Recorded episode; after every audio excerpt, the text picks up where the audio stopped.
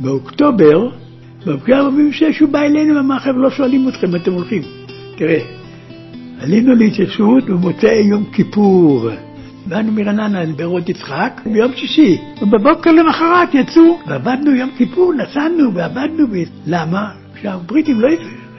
בספר לבן אסור. וכשהיינו בסיבוב של עיראק סוידן, כשבאנו שם בדיוק מול אלה של המשטרה, באה להם שיירה בריטית, וצועק לנו השוטר, תלכו, תלכו, תלכו, המשטרה ריקה, עזבנו. אז התקשרתי למטה, המג"ד אמר לי, תפקידכם להוביל שיירה, לא לכבוש משטרות. אם היינו אז הולכים למשטרה, היינו חוסכים הרבה קורבנות.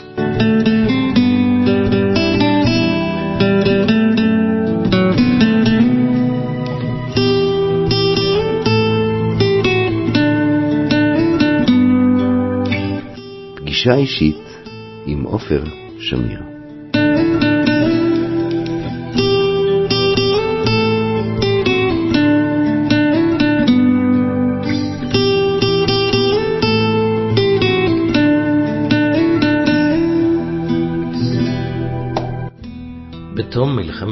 השנייה, כשנודעו מימדי השואה ורבבות פליטים צברו על פתחי הארץ, פעלה הנהגת היישוב כדי להקים יישובים בשיטת הבזק של חומה ומגדל, במטרה לקבוע את גבולותיה של המדינה העתידית.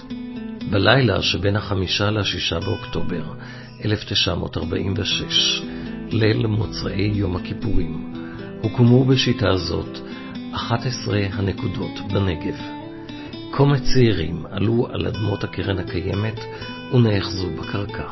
להקמתם של 11 היישובים בנגב והעברת קו המים אליהם נודעה חשיבות מכרעת בשיוך הנגב למדינה היהודית.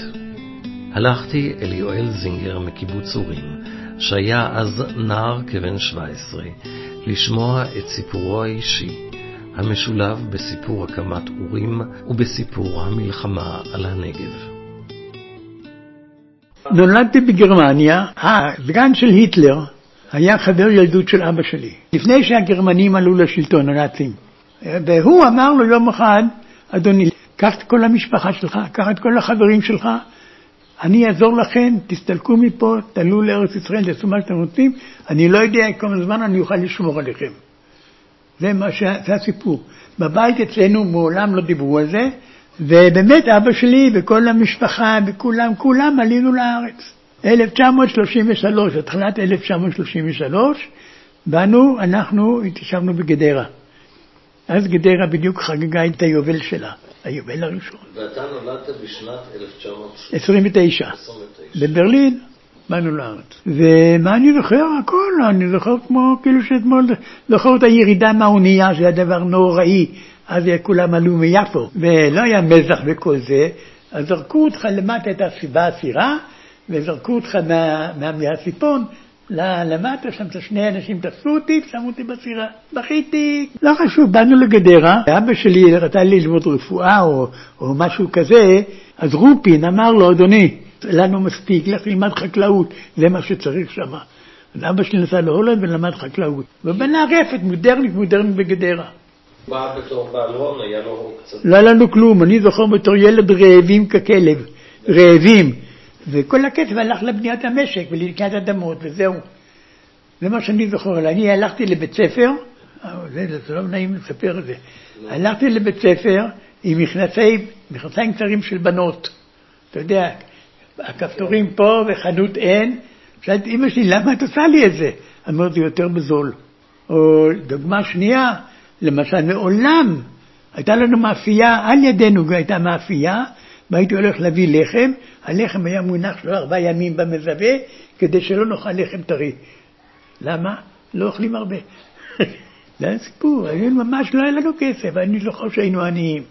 בסוף, אחרי כל הסיפורים האלה, ההורים שלי התגרשו. לא היה מריבות בבית או דברים כאלה, לא שמעתי מזה ולא ראיתי דבר כזה בכלל.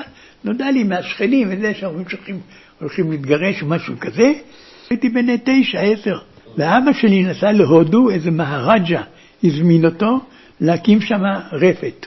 והוא לקח את כל הפרות שלנו, מהרפת שלנו, ונסע להודו. היינו שני ילדים ואימא שלי, נשארנו בבית, המשק נשאר משק, את הפרות אבא שלי לקח להודו. כמובן שאני לא למדתי בבית ספר, הייתי אבל לא למדתי, וכשגמרנו כיתה ח' הייתה בעיה, מה עושים עם אחד כמוני? התעודה שלי הייתה, הכל בלתי מספיק, הטיעון הכי טוב שהיה לי, כמעט טוב בעבודת גינה. והייתי, אהבתי נורא חיות, אבא שלי נתן לי פרה מתנה, נתן לי פרה ברפת, אבל אבא שלי אמר לי, אדוני, אתה רוצה פרה, לך תחלוב אותה. אני בגיל שבע חלבתי פרות. וכשגמרתי בית ספר, אבא שלי חזר כבר מהודו, שפרצה המלחמה. וזה היה גם כן סיפור, תעלת סואץ כבר הייתה אאוט, אז הוא נסע באוטובוס. יש תמונות, הודו, פקיסטן, אפגניסטן, אוזבקיסטן, טורקיה, עיראק, סוריה, לבנון וחיפה. נסענו לראש הנקרא כזה חודשיים טנציה בערך. ואז מה עושים איתי? לא יודע איך הוא סידר את זה, אבל קיבלו אותי בבן שמן. בבן שמן היה אז, באותה תקופה, הגיעו כל הילדים, אה, ילדת הנוער, ילדי השואה, ילדי טהרן, ילדים גרמנים ואורפלים שברחו לבלגיה, ומשם באו לארץ, כל מיני דברים כאלה, בולגרים בעיקר, הבולגרים נתנו לילדים לצאת, אבל ההורים לא. והיו כמוני בבן שמן די הרבה. כל הישראלים שהיו בבן שמן בתקופתי, היו כאלה מבתים הרוסים וכולי, שלא היו מה לעשות איתם. עליית הנוער קיבלה אותם, וקיבלו אותנו בשביל אינטגרציה לילדי העולים. עכשיו, בשלב מסוים מבן שמן רצו לסלק אותי. למה? אני לא יודע. אני רק יודע שמועצת תלמידים ויזהר סמילנסקי לא הסכימו. ונשארתי בן שמן עד הסוף. יזהר סמילנסקי היה מורה שנורא נורא אהבתי אותו, ומשום מה נורא נורא הוא אהב אותי. היה מורה מדהים, ולמדתי אצלו. בגדרה לא למדתי שיעור אחד בתנ"ך, אבל בבן שמן למדתי תנ"ך אצל יזהר סמילנסקי, ונהייתי אלוף בתנ"ך. הוא היה מדהים, ריש כלוא, הוא היה כמוני. הוא היה בא עם סנדלים, עם מכנסיים קצרים, חולצה קצרה, חבר'ה מהחבר'ה. והוא אימץ אותי. היינו בבן שמן, ושם היה לנו מדריך מעולה, אז הוא הקים לנו גרעין שהיה מורכב מבולגרים והישראלים המעטים שהיו שם בבן שמן איתנו. והיינו, הלכנו להכשרה בגניגר, והיה הסיפור המוזר, בדיעבד אני יודע, הבולגרים לא נתנו לנו להיות הכשרה מגויסת. הם התנגדו שנהיה הכשרה מגויסת. הכשרה מגויסת זה פלמ"חניקים, הכשרת פלמ"ח. בכל הקיבוצים. באותה תקופה יחד איתנו בגניר הייתה הכשרת הצופים, שהם הקימו אחר כך את חצרים, ושם בסוף לנו, התחילו לעזוב אותנו המון חבר'ה. הישראלים התחילו לעזוב אותנו להכשרה בגבת, להכשרה של יסדות משאבי שדה, להכשרה בעמיעד, של בגבע, כל מיני הכשרות, עזבו אותנו בשביל להתגייס לפלמ"ח. ראו משהו כזה, אז הסכימו לנו ששני אנשים יתגייסו לפלמ"ח, ועוד שניים אנחנו נהיה נוער חופשי בפלמ"ח. אותי הסכימו לקבל, הייתי ילד בן 15, לגייס לפלמ"ח בתור ילד, זה על המלחמה עוד. ב-45 כבר ייסדנו קיבוץ, הלכנו לרעננה. אז הפלמ"ח היה עושה, עובד כל השבוע במשק, בשישי שבת עושה אימונים. ואני הספקתי לעשות שני אימונים ומסע אחד להר תבור. ואחר כך אני עזבתי את גניגר, הלכתי לרעננה, הגדולים איתנו כבר היו ברעננה, התחלת קיבוץ, ונשארתי שמה. למה? בדיעבד היום אני יודע למה. אני הייתי בבן שמן כוכב ברפת. כשבאתי לבן שמן, בדיוק הכיתה המבוקרת עזבה, והרפת נשארה בלי חולבים. אז אה, אם היו באים חבר'ה חדשים ואומרים, אני יודע לחלוב, אז לנו שם, הייתה להם שם פרה אחת, שאם היית חולב אותה, אתה יודע לחלוב. אני הייתי היחידי במשך כל הדורות שהצלחתי לחלוב אותה. היא הייתה אה, חליבה קשה, באתי עם ניסיון גדול. והם כולם דיברו על זה, יואל, יהיה הפישר הקטן בא והצליח לחלוב את הפרה. ואז היה נוהל בבן שמן, אתה עובד ענף ראשי וענף משני. בענף הראשי אתה בוחר רפת, אתה שלושה חודשים חורני, ואחר כך אתה חולב. אבל קודם כל שלושה חודשים חורני. מה זה חורני? מוציא את הזבל, נותן אוכל לפרות, רוחץ את הפרות, לא חולב. ואני באתי זה, ישר חלבתי, וואלה, כוכב עולמי. צחקתי. ואז החליטו בקיבוץ, אנחנו בכל הגרעינים שלנו היו מלא מלא רפתנים, והקיבוץ החליט שאני אהיה הרפתן של הקיבוץ, שאני אקים את הרפת. ואחר כך לאן הקיבוץ הזה הלך להתיישב? נגב. הציעו לנו לפני זה, מתישהו, להרצל בא וזה, לשכנע אותנו שנעלה להתיישבות איפה שהיום יפעת. ואנחנו אמרנו לא, אנחנו חדשים, אנחנו לא מאומנים, ועוד לא למדנו מה זה קיבוץ, ולא רצינו.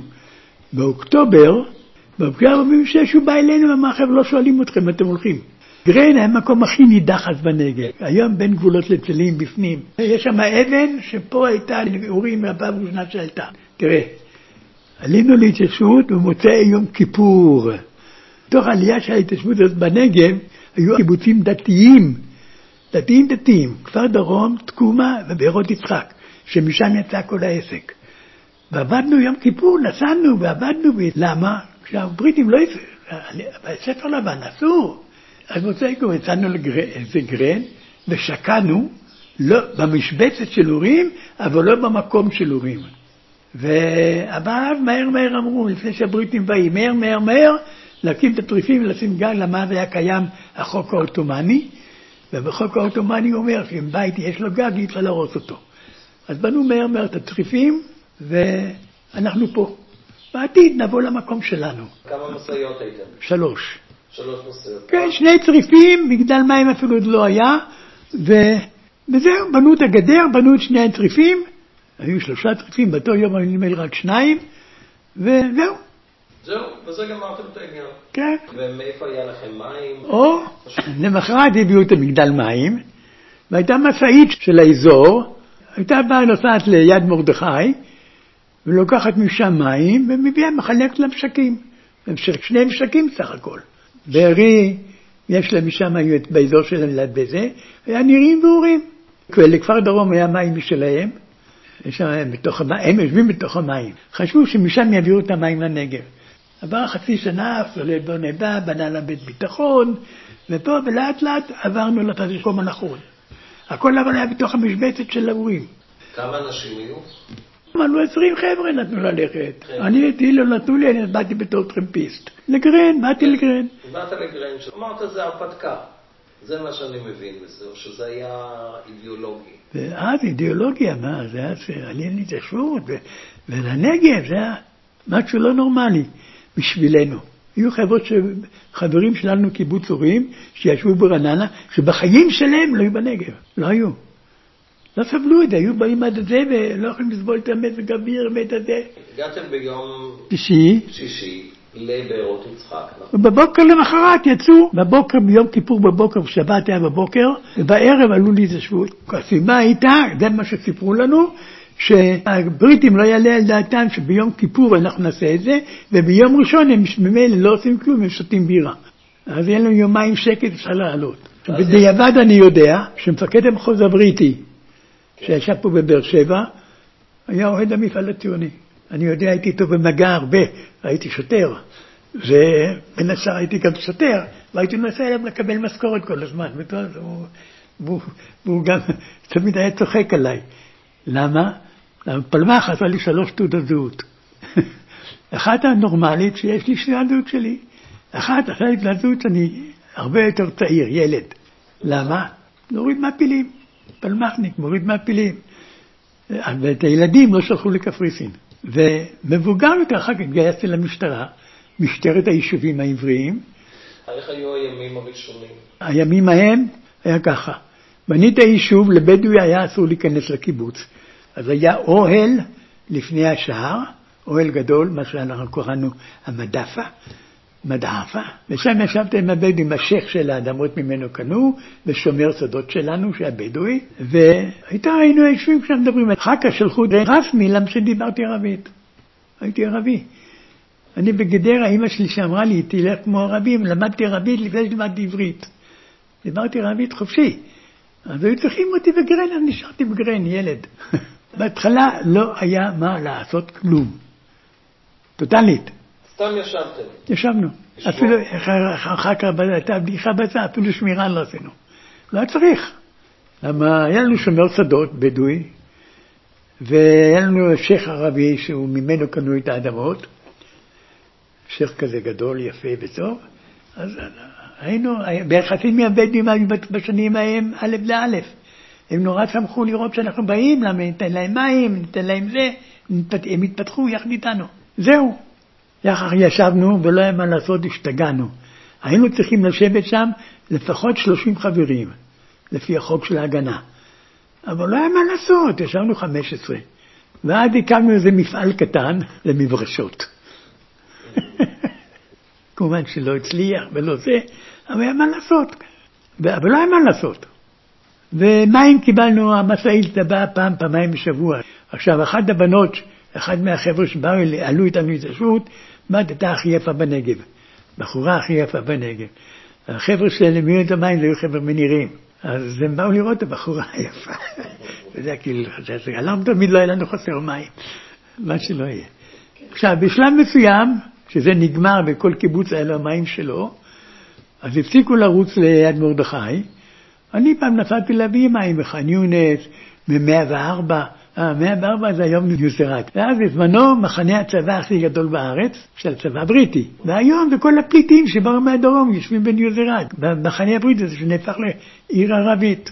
כל הפליטים שבאו מהצפון, במבטא ביעור חמץ, קראו לזה אז.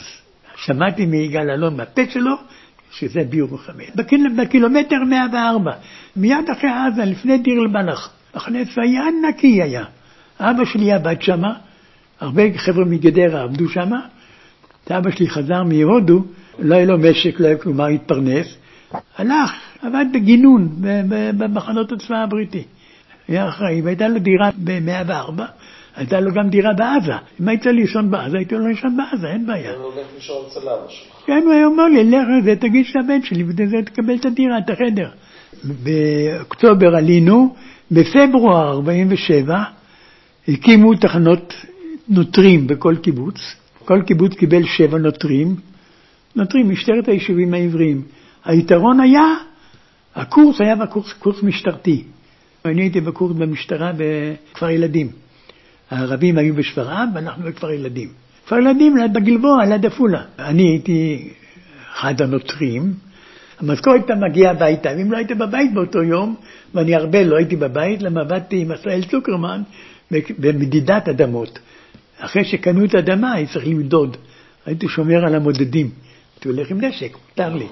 הילד בן 16, הסתובב, היה צוחק עליי, מפקד המחוז הבריטי, שכשלא הייתי לא בבית, הם מחלקים משכורת, לא באת, אתה לנסוע אליו.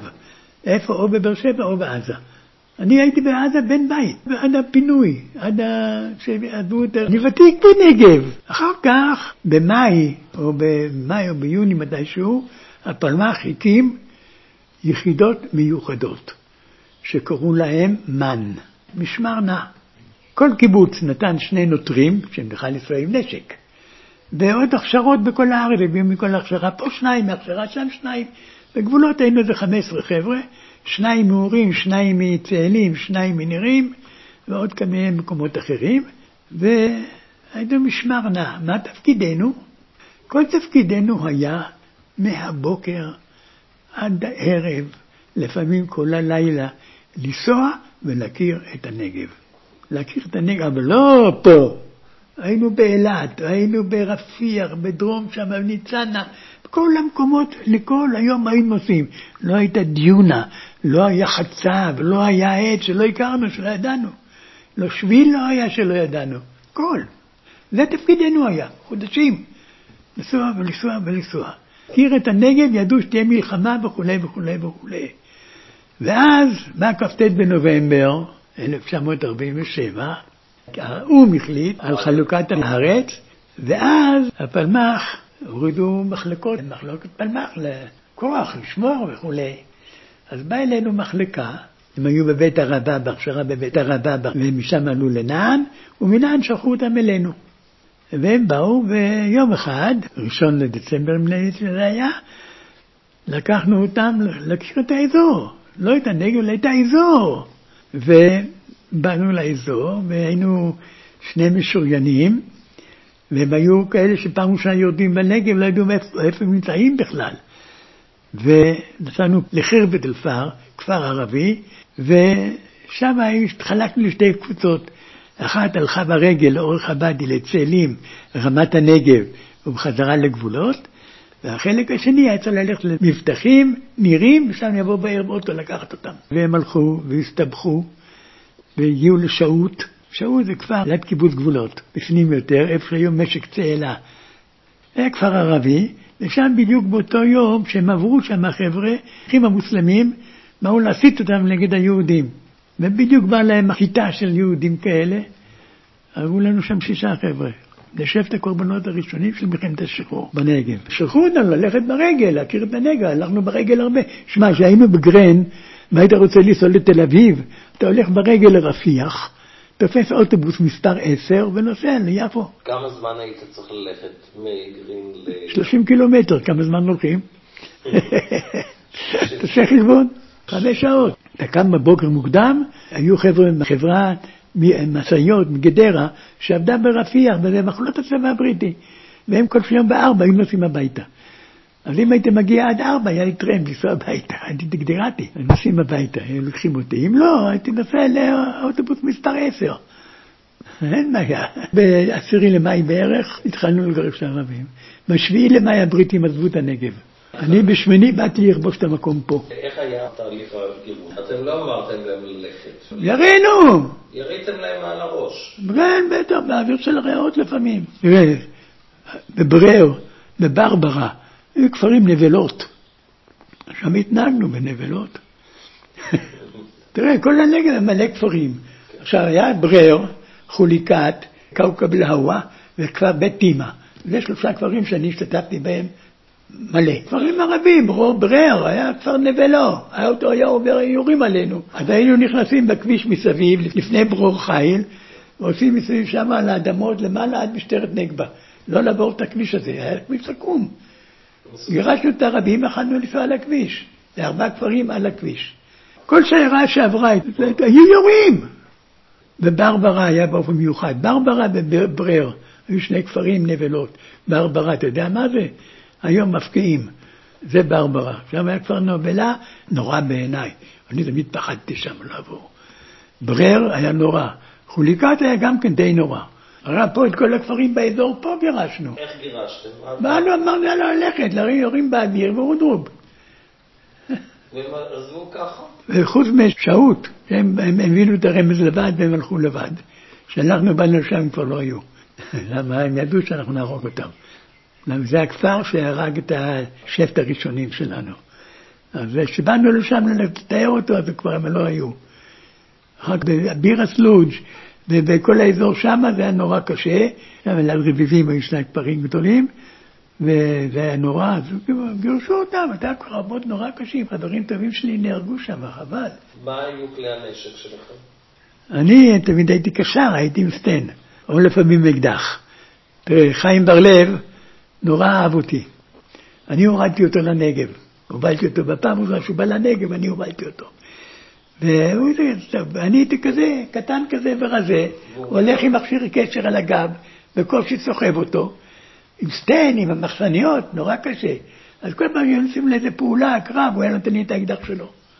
בשביל להרוג את עצמי, במקרה שנופל בשבי, לא יודע. זהו, זה חיים בר-לב. אהבתי אותו נורא, הוא אהב גם אותי. היינו חברים טובים. אנחנו בזמן המאורעות עדיין, שמנו לב יום אחד, שכל פעם בא לנו איזה מטוס מכיוון רפיח, ראינו אותו ברפיח עולה, שראינו שם סיור על הנירים, בגדר וכל זה, ושוב נוסע לכיוון הזה. אז יום אחד מפקדים החליטו, יאללה בוא נראה מה זה ונוריד אותו. אני הייתי מגעת בסיור ברפיח, וראינו את המטוס בא, הקשר, המטוס בדרך. אז הם התארגנו, ישר כל המקומות בדרך, ועמדו מערב בוואדי, וראו שנוחת מה שהיום נקרא חוות נוח. זה היה בית השייח כזה, מרכז אזורי גדול מעבר לוואדי שם בפנים. שם הוא נחת, שם החבר'ה רצו ותפסו אותו, את הטייס באותו, מה התברר? כולו מבריח סמים. כולו מבריח סמים. ובזמן שהוא נחת, קרה לו משהו בגלגל. גררנו אותו לצאלים, הם כל הלילה עבדו ותיקנו, ובבוקר חיים בר-לב אמר, היה לו אישור רישיון טיס, הוא לוקח אותו לצפון, לבסיס. בדיוק בא עזר ויצמן, שהיה מפקד טייסת הנגב, והוא אמר לו מאוד, אני מפקד טייסת הנגב, אני לוקח אותו. אמרנו לו, לא חביבי, אנחנו, זה שלנו. זה היה הקרב שלי הראשון עם עזר ויצמן. עזר ויצמן לא סלח לי את זה. פה הייתה משטרה. משטרה ומרכז אזורי ובית ספר אזורי וחנויות והכול, מרכז אזורי גדול. בלילה של השביעי או חמישי לחודש, בא אלינו המודיע, הוא אומר לברן, הוא אומר לו, מהר, מהר, מהר, הלגיונרים והבריטים עזבו, כל הבדואים מפה, כל אחד רץ לשבט שלו, להביא את החבר'ה שלו לתפוס את המשטרה. לכו מהר, תקחו את המשטרה. אז ברן אמר לו, יואל, קח את החבר'ה, תצאו מהר, תקחו את המשטרה. באנו פה מהר, כבשנו את המקום בלי אף כדור. כשהם חזרו, הבדואים, ראו, הדגל הישראל תמיד נופף, ואנחנו פה, אז הם הסתלקו. ב-14 למאי הייתי בכפר ורבוק, שם הכפר הערבי על ידם, שפיר, כל שלושת הכפרים של שפיר, לגרש אותם, מחר בבוקר הם מגרשים, ובערב, בלילה הודיעו לי, לא, אתה מחר בבוקר לוקח את השיירה, השיירה האחרונה יורדת לנגב מתל אביב, 14 למאי.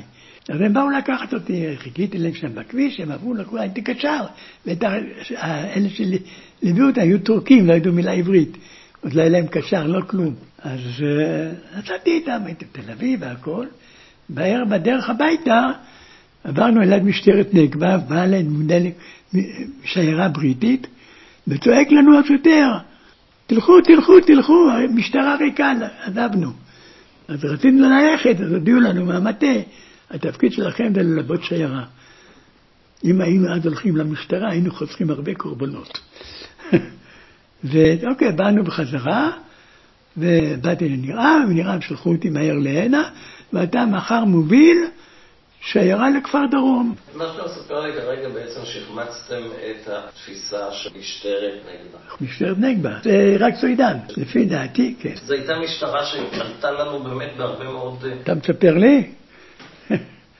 כמה פעמים הייתי שם. בעצם מישהו שקיבל את הידיעה שמשטרת עיראק סעודן נעזבת, לא ידע לתפקד נכון. זה מה שאתה מספר לי. כשהיינו בסיבוב של עיראק סעודן, לא יודע אם זה דרך נסענו אז, ליד ג'וליס נכנסנו, ולפני עיראק סעודן פנינו פה לכביש שלנו, שהיה אז פנוי, כשבאנו שם בדיוק מול אלה שיורדים מה, מהמשטרה, אז התקשרתי למטה, המג"ד אמר לי, תפקידכם להוביל שיירה, לא לכבוש משטרות. זה לא עכשיו, לא לכבוש, רק לתפוס, זה היה לתפוס. וזה היה אומר, תפקידכם להוביל את השיירה, בואו הביתה. וגם זה לא, גם לא האזור שלנו, זה היה גדוד אה, גבעתי. אנחנו היינו חטיבת הנגב. אני אחר כך הרבה זמן קיללתי, למה, למה, למה? למה אני אחר כך נלחמתי, וחברים שלי שנפלו בשבי, זה גם כן זה סיפור, אתה יודע, נמשך אחר כך. היו קרבות, ניסו לכבוש, לא הצליחו, נפלו שבויים. אתה יודע כמה קרבות היו שם על המשטרה הזאת? מלא. אני בקרב אחד הייתי, כאן לחטיבה שלנו עזרה להם. לא הצלחנו. ואז באנו פה, אני כבר יומיים לא ישן, ואני בבוקר רוצה לקחת שיירה לכפר דרום. ב-14 למאי השיירה לא הצליחה לעבור, אמרו, חבר'ה, תיקחו שיירה לכפר דרום. יואל, אתה יודע את הדרך? אני יודע את הדרך. נסענו בדרך, היינו צריכים לכבוש את שייח' נורן, ולכבוש את חרבת מעין, ולכבוש עוד כפר אחד בדרך, את כיסופים. אז זה לקח זמן, הגענו לזה שם בערך 10, 11 בבוקר, ואז המפקד, אתה יודע, בצה"ל היו הרבה מפקדים. מפקד חכם וטוב, אני אספר לך, פעם היינו בסיור, בהתחלת התחלת המלחמות, עשינו סיור פה בנגב, חרבת אלפר לצאלים. במ"מ, המפקד נחמד אחד וזה, התבלבל בדרך וטעינו, התברברנו. אז הוא שואל אותי, יואל, אתה יכול להוציא אותנו מפה? אמרתי לו, כן. אמר, יאללה, תיקח אותנו. זה חכם. יצאנו תוך שתי דקות, היינו בביר שנק, צאלים הביתה. אין בעיה. כשנסענו לכפר דרום, אני הייתי המוביל. אבל היה לנו מפקד שאומר, ילד, מה אתה יודע? מפה יותר קרוב. אומר לו, פה אי אפשר לעבור. אני פה חודשים אנחנו נוסעים פה. אי אפשר לעבור פה, לבדי, עם חול, כולם ישקעו. והייתה לנו שיירה עם אוכל, עם נשק, אני הייתי משוריין, כל הרצפה, ככה בשתי קומות, פגזים של בזוקות. ואני אמרתי, אתה יודע מה, אני נוסע מפה, זה הדרך. אני הייתי המשוריין היחידי שנכנסנו לכפר דרום. הם שקעו, באו מצרים, והיינו לנו שני הרוגים, כמה פצועים, וכל המכוניות, כל הנשק, כל האוכל הלך. הבגזים נכנסו איתי. אני באתי, אמרו, הצלת אותנו, מה הצלתי? בלי כלום. היו לי שני פצועים באוטו, למה בדרך, כשעלינו שם בכפר, איפה שהיינו צריכים לנסוע, אני רואה ממולנו הולך ערבי עם רובה אנטי-טנקי אנגלי. רובה כמו רובה בריאה אנגלי, אבל ענקי. הוא הולך לאחד כזה, בדואי כזה, נער עם רובה כזה. אני שואל, אתם מסכימים שאני אהרוג אותו? אמר לו, לא, אל תהרוג אותו. ובסוף הוא ירה כדור אחד תוך השריון שלנו, כמובן שזה חדר שריון, מזל היה למעלה, לא למטה, ואחד החבר'ה נפצע קצת. ואנחנו ירינו בבדואי הזה והוא מת. ולקחתם את הרובה? לא, מה, אני השתגעתי לרדת שם לזה, בתוך כפר ערבי. ונסענו לכפר דרום, הגעתי, אני היחידי שהחלטתי לכפר דרום עם האוטו. הרי 14 במאי זה יצא יום שישי, נכון? כן.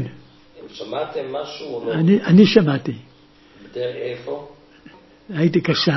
אה, הבנתי. ואיפה הייתי?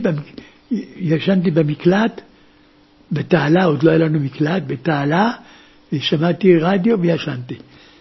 ונמנמת ככה. כן. הייתי, עייף נורא. המדינה ריתמה לך תוך כדי חלום. כן. 14 למאי בבוקר נסענו לכפר דרום, נלחמנו כל היום, גם ב-14 למאי וגם לא אחד בשבת. ישבנו ונלחמנו על נפשנו, כל היום נלחמנו. ואני טמבל, הייתי עייף, ולא יכולתי לזוז כבר. ארבעה ימים לא ישנתי, ופה, שמה, לך תביל שיירה, לך תביל פה, לך תביל את החבר'ה. אז זהו, זה מה שעשיתי. ושם, בא שם, אחרי שהם גמרו עם, עם השיירה, הם התחילו על כפר דרום. הם לא הצליחו לכבוש כפר דרום באותו יום. היו להם המון הרוגים, לנו היו ארבעה הרוגים. עם אחד, אל תשאל, חבר שלי טוב, מבן, בן מזרע אחד. זהו, היינו בכפר דרום. אנחנו חמישה חבר'ה מגבולות, נשארנו בכפר דרום. לעזור להם לשמור על המקום, והחליטו, ביום שנגמרה ההפוגה הראשונה, הניעו את כפר דרום. ביום האחרון של ההפוגה. ההפוגה הראשונה הייתה ב-10 ליוני, חודש ימים, מ-10 ליולי עזבנו את כפר דרום. למה החלטתם לפנות את אה, כפר דרום? מה היה השיקול? שם היה ויכוח. בשביל מה צריך את כפר דרום הזה? בתוך, במרכז הערבי שישנו, במרכז, אין אדמות, יש בסך הכל 250 דונם. זה כל האדמות שלהם. נכון שיש פה באר, ופה באר, ופה באר, 250 דונם. בתוך המרכז, כפר דרום, דיר אל-בלח, מוגזי, כל החבר'ה האלה, מה? איך אפשר להגיע לשם? אז הם פינו, החליטו בסוף לפנות. מה?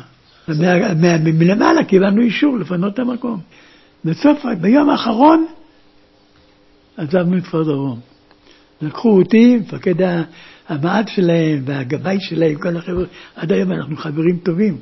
הרבה זמן כבר לא ראיתי אותם, אבל אנחנו היינו חברים נורא נורא טובים. הם תמיד טענו שאני הצלתי את כפר דרום. אני הייתי היחידי עם השיירה הגדולה שהכנסתי. אז אני, לקחו אותי, שאני יחד איתם נסגור את השער. סגרתי את השער בכפר דרום, לקחנו את הספר תורה, וכל השמונה האלה, והלכנו. הלכנו ברגל לכיוון, לכיוון בדרך לראה. באמצע מדבר שם באיזה מקום באו מכוניות, אספו אותנו. מיל, איך באנו לאורים? איך באנו לאורים? או, פתאום אנחנו יושבים פה. כשכבשנו את המקום, ישבנו כמעט חודש, הגדוד השמיני החזיק את המקום. חטיבת הנגב, אנחנו. בשלב מסוים אמרו, חבר'ה, אנחנו על קו הגבול בין הגדוד השני לגדוד השמיני. שלושה שבועות אתם, שלושה שבועות הם. אז הם אמרו, בסדר. מוישה נצר אמר, בסדר. וכשהגיע הזמן לבוא, הם אמרו, אנחנו לא יכולים לבוא, אין לנו כוח, אין לנו להשיב, אנחנו לא באים. באו ממחלקת ההתיישבות פה, הלכו לאורים, יושבים שם בטיזלנאי בנגב, אפילו שמירה אין. לא רק שלא יורים שם ולא קוראים, שמירה אפילו לא עושים. ואמרו להם, אתם עוברים להנה. הדבר היחידי טוב שעשה מרכז המשק של אז, שאמר להם, בתנאי אחד, שאם אנחנו מחליטים להישאר פה, אתם מוחקים לנו את כל החובות של שם. אז הם הסכימו בסדר. עכשיו, אנחנו באנו להנה, רצינו לבוא להנה. אנחנו נורא הסכמנו. אלה ברעננה לא הסכימו. מה פתאום עוזבים נקודה? מה פתאום פה פעם? אתה יודע שהיו לנו חיילים בריטים בגדוד אצלנו? לא. כלניות, הרבה עריקים, הרבה עריקים שברחו מהצבא הבריטי באו אלינו. היו גויים או יהודים? גויים! אני זוכר לפחות עשר. כלניות, הדיווידיה הבריטית השישית. זה שהם באו אלינו, שלחו אותם אלינו. הם היו בחיות הנגב, היו שניים אצלנו, היו שניים בגדוד השביעי, עוד שניים פה. אחרי שהאנגלים עזבו את הארץ? אז הם החליטו להרוג ולבוא אלינו, כנראה. אולי חלק כבר קודם אפילו. עכשיו, אחד מהם שהיה אצלנו, המלאך, קראנו לו הסיילור, הוא היה, נפל בשבי ברק סוידן. והבריטים דאגו שישחררו אותו, ושחררו אותו לקפריסין, וההגנה שלחה מישהו מהפליים להביא אותו מקפריסין לארץ. והביאו אותו לארץ. עכשיו, הוא היה שייך לחיות הנגב. חיות הנגב היו אז במבצע לניצנה, ומבצע עין, ושם הקומנד הצרפתי, הייתה לנו יחידה כזאת, עולים ממרוקו, קראו לעצמם קומנד הצרפתי, חטפו מכה רצינית באחד המשלטים על יד רביבים. ואז הם באו לבאר שבע, כל השבויים המצרים והכול היו במסגד בבאר שבע, אז הם זרקו רימון לתוך המסגד. החבר'ה, הקומנדו הצרפתי הזה, החבר'ה האלה. ואני ישבתי, אנחנו, היה לנו דירה ברחוב הראשי בבאר שבע, ואני רואה עובר מישהו עם השבוי הבריטי הזה שחזר מקפריסין, מוביל אותו אחד מגדרה, שלד שתי כיתות מעליי, למד בית ספר, והיה פלמחניק, ומוביל אותו, והוא שואל את החבר'ה, איפה חיות הנגב? והקומנדוס, היו שם חבר'ה קומנדוס, חשבו שהוא מרגל, ופה שם רצו לעשות לו לינץ'. המזל שלו מהחלום בא, ירדתי למטה וביטלתי אותם. אבל היו הורגים אותו. כשהייתי קשר, למה הייתי קשר? אני נורא אהבתי קשר, והיה לנו אחד במחלקה שנורא שנא, היה קשר, אבל מה זה שנא את זה? אז התחלפנו, אני הפכתי לקשר, בלי קורס, בלי כלום. למדתי את הכל על תוך כדי. ואני גיליתי יום אחד בישיבות שלנו, במשלטים וכל זה, שאין לך מה לעשות. פעם בשעה להתקשר למפקדה, גיליתי איך אתה יכול לשמוע רדיו, כל ישראל, במ"ק 20, שזה היה מין כזה שידורים, גלים קצרים, קצרים, קצרים, שכביכול אי אפשר. עובדה מצאתי, כולם שואלים אותי, מה החדשות, מה פה, קשר. איזה מצחיק היה. איפה אתה נמצא ב-49? בסוף 49 הסכימו לשחרר אותי, ובאתי לאורים, באתי לאורים, הייתי מרכז הרפת. בדיוק קיבלנו משלוח פרות מחוץ לארץ, וסיפורים, פה שמה, וניהלתי את הרפת של אורים, הקמתי אותה, ניהלתי, עד 55 לא קראו לי למילואים. ב-55, יום אחד המעט שלנו אומר לי, יואל, יש לך מחר יום מילואים. אני שואל אותו, מה, מי, מו? יושב בתחנה, יבוא לקחת אותך. איך ללבוש? מה ללבוש? כמו שאתה הולך לעבודה. יחף. יחף, מכרזי עבודה, בסדר. אני יושב בתחנה, זו הייתה תקופה של הפדאינים, פדאיונים. זה היה משהו נורא מה שהיה פה באזור. אני יושב, מחכה, בא קומנדקר, יושב ה... זה מנירים, סכין פה, שני רימונים פה, עוד זה פה, מקלע בהיקון. וזה גם זה וגם ממגן וגם מכל ה... אוקיי, נוסעים למשמר הנגב, לצורך משמר הנגב זה היה אז הגוש, ושם עולה בא מישהו מהסוכנות, לא ידעתי בשביל מה אנחנו נוסעים בכלל, לא ידענו, אני לא יודע. ואז נוסעים למשמר הנגב, גם כן עולים שניים עם הרימונים, עם הנשק, דרוך, ופה, שם, מבית קמה, כל, כל אנשי המלחמה. ואני יושב, יחף, חולצה, בלי נשק, בלי כלום. אז אני מסתכל, מה אתה זה? אני לא יודע, אמרו לי לבוא כמו שהולך לעבודה, ככה אני הולך לעבודה. בקיצור, מה היה זה סיפור? הלכו לחפש מקום איפה הקיבוץ להב יעלו על הקרקע. בשביל זה גייסו 20 אנשים חמושים עם קומנדקרים למצוא מקום, לנסוע לשם זה היה מסוכן. וזהו, מצאו את הנקודה, החליטו פה, חזרנו הביתה. אתה הזכרת את תקופת הפדאינים, בוא תספר לי מה זה היה. אז כאילו לא הירואי כל כך. זה לא הירואי, אבל זה היה, זה היה תקופה נוראה. היו באים בפדאינים, כזה חבלנים, מה שנקרא היום. מפגעים. תפסו. אחרי המלחמה, המדינה חילקה אדמות, כל האדמות של הנגב, לכל מיני קיבוצים בצפון. ואורים היה לה פה מחנה פלאחים. כל קיבוץ היה קיבל אדמות פה, והקים פה מחנה, נותן לה לאכול, לשתות, לישון וכולי, ולעבוד. היו פה חבר'ה מגבעת חיים, נסעו הביתה בשבת, בדרך על יד בית קמ"ט, נפלו עליהם, ירו בהם, הרגו אותם. כמה היו? ארבע. וזה פה על יד רעים, גם כן עלו, ירו בהם. פיגועים. בקיבוץ שלכם באורים מה עשיתם? מה יכולנו לעשות? ישבנו, שמרנו הרבה יותר חזק, וכל העסק נפסק ב-55, שהיה מבצע חורב. אז נהיה שקט. אז הם כבשו, נהיה שקט. ואני הייתי במילואים, נכנסתי למילואים, סוף סוף גייסו אותי למילואים. עבר, אתה יודע, העברתי, לא לספר לאף אחד, העברתי, קיבלתי תעודת הוקרה, שני, שני מחזורים קורסים וקורס טיס בהישרדות. אמרו לי, קח את הבדואים שלך, סע לשם וכבר יגיד לך מה לעשות. זהו. איך העברת את זה? איך? אמרתי להם, אחרי שנופלים ממטוס, או קורה להם משהו, צריכים להתחבא. אז הם התחבאו, הבדואים אחרי דקה מצאו אותם. אז אמרו, זה לא קונץ, אנחנו פה, אנחנו שמה. אמרתי לבדואים, חבר'ה, תתחבאו. חמש דקות הם לקחו עליי, יאללה, תחפשו אותם, לא מצאו אותם. לא הצליחו למצוא אותם. ואתה אחר כך כל הזמן חזרת לרפת. כל הזמן הייתי ברפת, תוך כדי גם, כל הזמן אני מנהל את הרפת. עד לפני כמה שנים אמרתי, מספיק, זהו, העברתי את המושכות ושלום. אבל אני, ברפת, אני הקמתי את השירות להזרעה המלאכותית של הדרום, מה שהיום נקרא סיאון. אז היה נקרא השירות. אני אחת מהשלושה שהקמנו את השירות. כל השנים הייתי חבר הנהלת התאחדות מגלי בקר, הנהלה חקלאית, ועדת הבקר פה בנגב, רפת. אני בעלי חיים. צבא זה היה דרך אגב. יואל זינגר חי, מחייך וצוחק בקיבוץ אורים, ויש לו בת ושני בנים, חמישה נכדים ושני נינים.